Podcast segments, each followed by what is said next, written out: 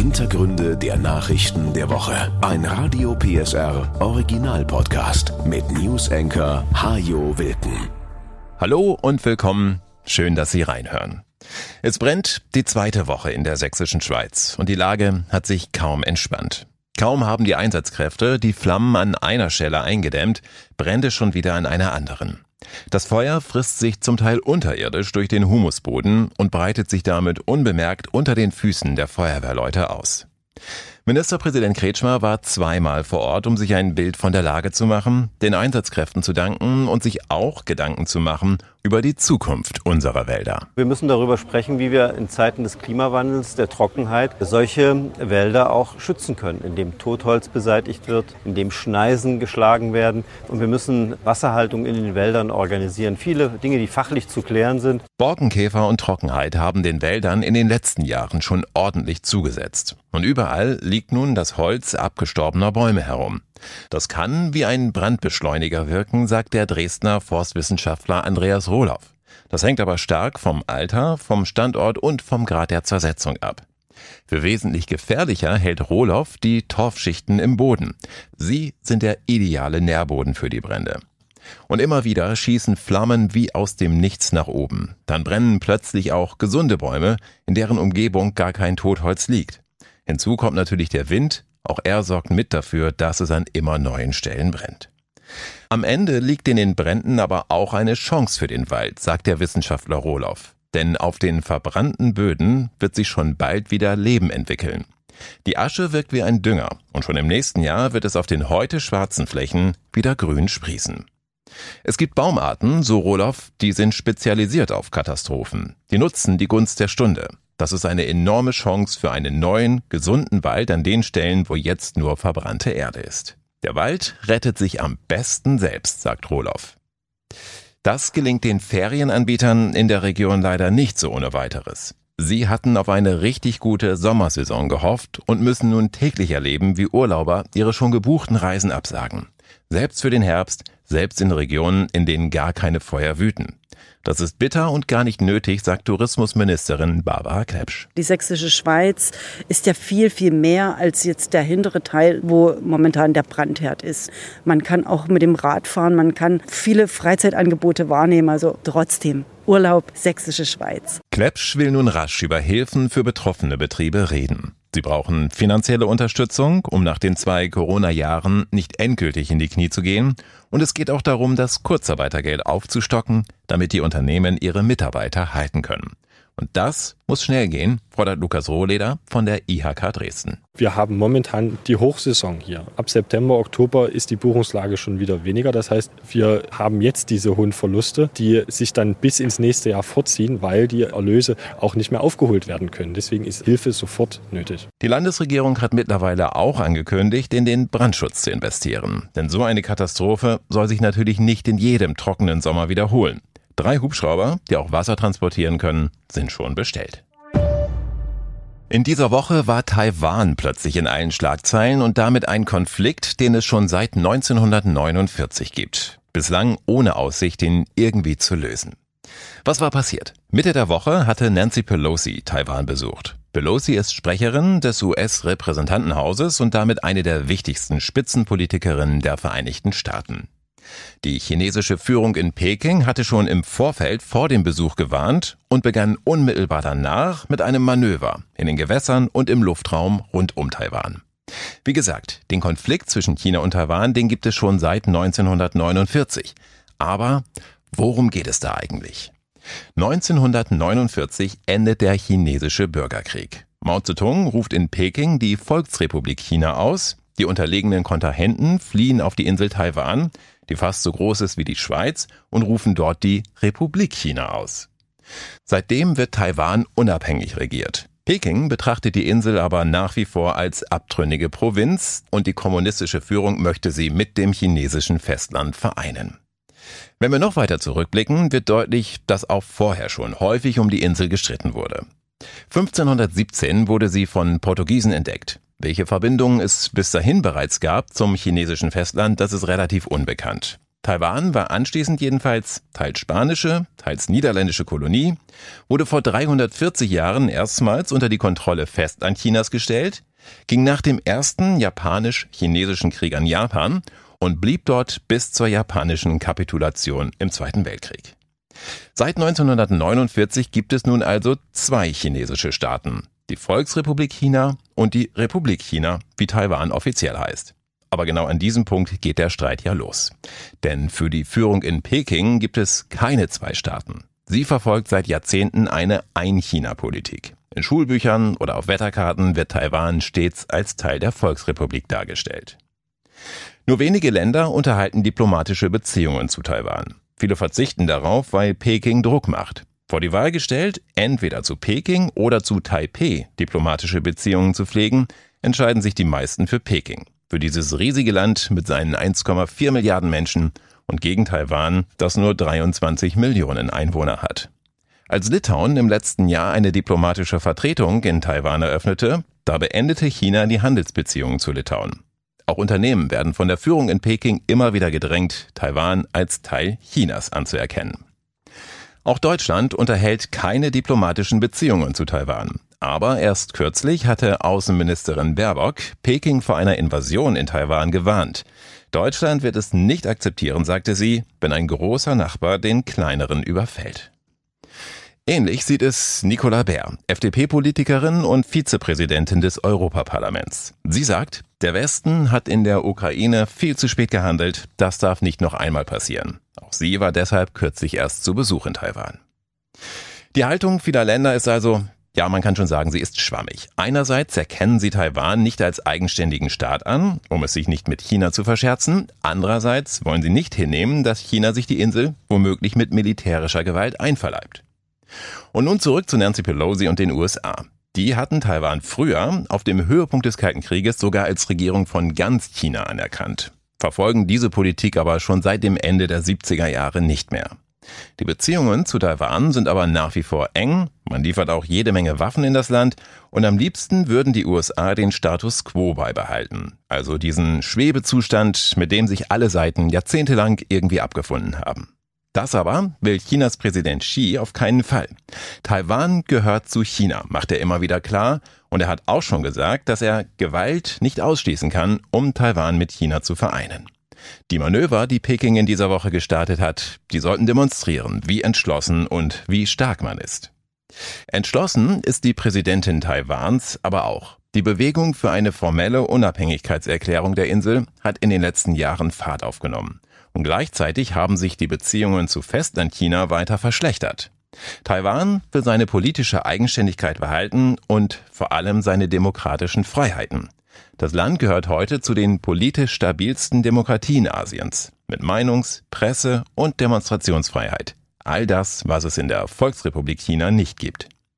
Als US-Präsident Biden im Mai gefragt wurde, ob er Taiwan im Falle eines Angriffs militärisch verteidigen würde, antwortete er Ja. Das ist die Verpflichtung, die wir eingegangen sind. Are you willing to get involved militarily to defend Taiwan if it comes to that? Yes. You are. That's the commitment we made. Kurz darauf ruderte das Weiße Haus allerdings zurück. So ein Hin und Her ist durchaus üblich in diesem langen Konflikt und gehört schon immer zur Strategie der USA. Man lässt offen, ob man wirklich eingreifen würde und setzt darauf, dass Peking es deshalb gar nicht erst darauf ankommen lässt. Strategische Zweideutigkeiten nennen sie das im Weißen Haus. Die Führung in Peking reagierte zuletzt allerdings äußerst empfindlich auf solche Äußerungen und spricht von inneren Angelegenheiten, in die sich andere Länder nicht einzumischen haben. Den Besuch von Nancy Pelosi in dieser Woche nannte das Außenministerium in Peking ein gefährliches Spiel mit dem Feuer und erklärte, wer das tut, wird sich selbst verbrennen. Das ist Säbelrasseln auf höchstem Niveau. Die USA versuchten umgehend die Wogen zu glätten. Pelosi sei ja als Abgeordnete in Taiwan und keine Regierungsvertreterin, hieß es, und die USA erkennen die Führung in Peking weiterhin als einzig legitime Regierung Chinas an. Für China war der Besuch dennoch ein Affront. Immerhin steht Pelosi als Sprecherin des Repräsentantenhauses auf Platz drei der wichtigsten Politiker in Washington, hinter Präsident Biden und seiner Stellvertreterin Harris. Ein Krieg um Taiwan hätte vermutlich größere Auswirkungen als der russische Angriff auf die Ukraine, sagen Experten. Auch für uns in Deutschland. So liefert Taiwan zum Beispiel ein Drittel aller Halbleiter, die weltweit benötigt werden. Wenn diese Produktion ausfiele, hätte das spürbare Folgen auch für die deutsche Wirtschaft. Genauso wie mögliche Sanktionen gegen China, einem der wichtigsten Absatzmärkte für viele deutsche Unternehmen. In Deutschland sind Fachkräfte knapp. Das ist keine neue Erkenntnis, aber so groß wie in diesem Sommer war das Problem noch nie. Fast jedes zweite Unternehmen hat derzeit Personalsorgen. Viele müssen deshalb Geschäfte einschränken oder Aufträge ablehnen. Das geht quer durch alle Branchen und besser wird es in den nächsten Jahren wohl eher nicht. Denn zum Ausbildungsstart in dieser Woche sagte uns Klaus-Peter Hansen, der Chef der Landesarbeitsagentur. Wir haben noch 5.500 Jugendliche, die nach unseren Informationen noch auf Suche sind. Und denen steht ein Angebot gegenüber von über 9.000 noch unbesetzten Ausbildungsstellen. Bundesweit fehlen allein im Handwerk derzeit etwa 250.000 Menschen, die zum Beispiel Autos reparieren, Solaranlagen montieren oder Brötchen backen können. Jedes Jahr bleiben bis zu 20.000 Ausbildungsplätze unbesetzt, auch weil viele Schulabgänger sich eher für ein Studium entscheiden. Dabei ist seine Ausbildung durchaus attraktiv, meint Gerd Ziener, der Geschäftsführer der IHK Leipzig. Der schnelle Einstieg ins Berufsleben, der Bezug zur Praxis, der da ist, man kriegt sofort Gehalt und zwar eben auch immer mehr ordentliches Gehalt. Es gibt eine ganze Menge an Übernahme- und Karrierechancen, die auch wesentlich besser sind, wie das noch vor zehn Jahren beispielsweise war. Und trotzdem finden viele Betriebe keinen Nachwuchs. Manuela Salewski von der Handwerkskammer Dresden fordert deshalb, wir müssen ein Stück wegkommen von der Überakademisierung. Das heißt, es muss einfach auch dieses Thema Berufsausbildung viel stärker wieder in den Fokus gerichtet werden. Teil des Problems sind auch die Schulabbrecher. Fast jeder zehnte Schüler in Sachsen verlässt die Schule ohne Abschluss. Wir können es uns nicht leisten, dass nur einer von ihnen auf der Strecke bleibt, heißt es bei der Handwerkskammer Leipzig. Und sie fordert, in allen Schulen früh mit der Berufsorientierung zu beginnen und sie kontinuierlich fortzusetzen. In drei Wochen beginnt das neue Schuljahr in Sachsen. Mehr als 40.000 Mädchen und Jungen kommen dann in die erste Klasse und sollten ihren Schulweg bis dahin kennenlernen.